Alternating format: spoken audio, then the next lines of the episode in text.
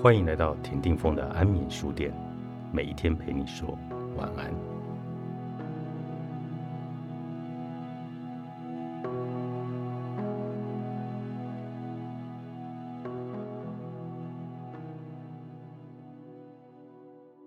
接纳害怕时，一个好用的方法是拉高视线。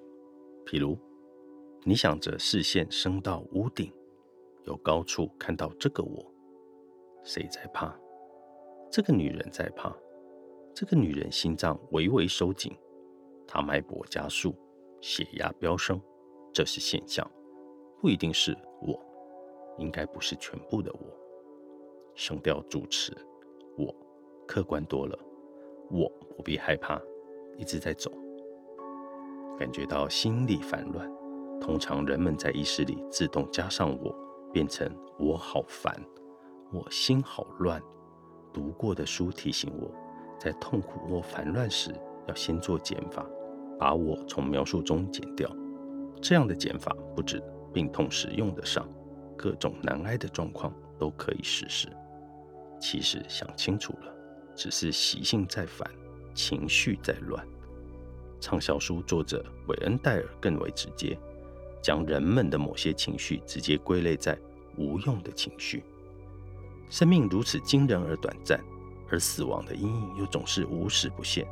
这是他书中的句子。病痛来了，身体必然不舒服，但该来的还是会来。直接面对是上策。种种情绪，比如担忧、害怕，对于必须面对的状况，丝毫没有用处。每个人都生过病，病所带来的疼痛尤其不好受。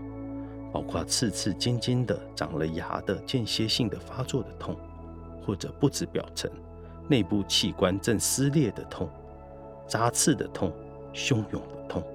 疼痛来了，坦白说，每一秒都不舒服，每一秒都不容易过去。以我本身做例子，我承认自己非常怕痛，多年来看到血、看到针筒，疼痛快来了，我直觉就是。赶快跑开，像是绿野仙踪那只狮子。我承认自己没有面对的勇气。只要一有危险，我就开始心跳加速。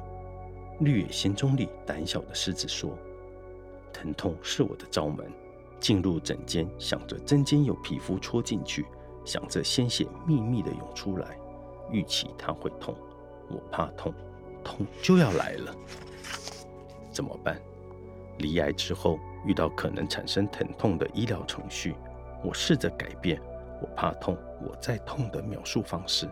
若把视角拉高，看到的是这个进入手术室的女人预期着痛，然后是这个躺在床上的女人正在痛。尽管痛是一样的痛，拉高看，减去我，心里却少了拒斥她的情绪。如果任由情绪席卷自己，一方面害怕痛。一方面怨念着身上的痛，怨气的爆表的想着为什么这样痛，就不可能客观的观察痛，可能也就错过了痛这个现象本身正在变化。写给受折磨的你，见喜平路著，时报出版。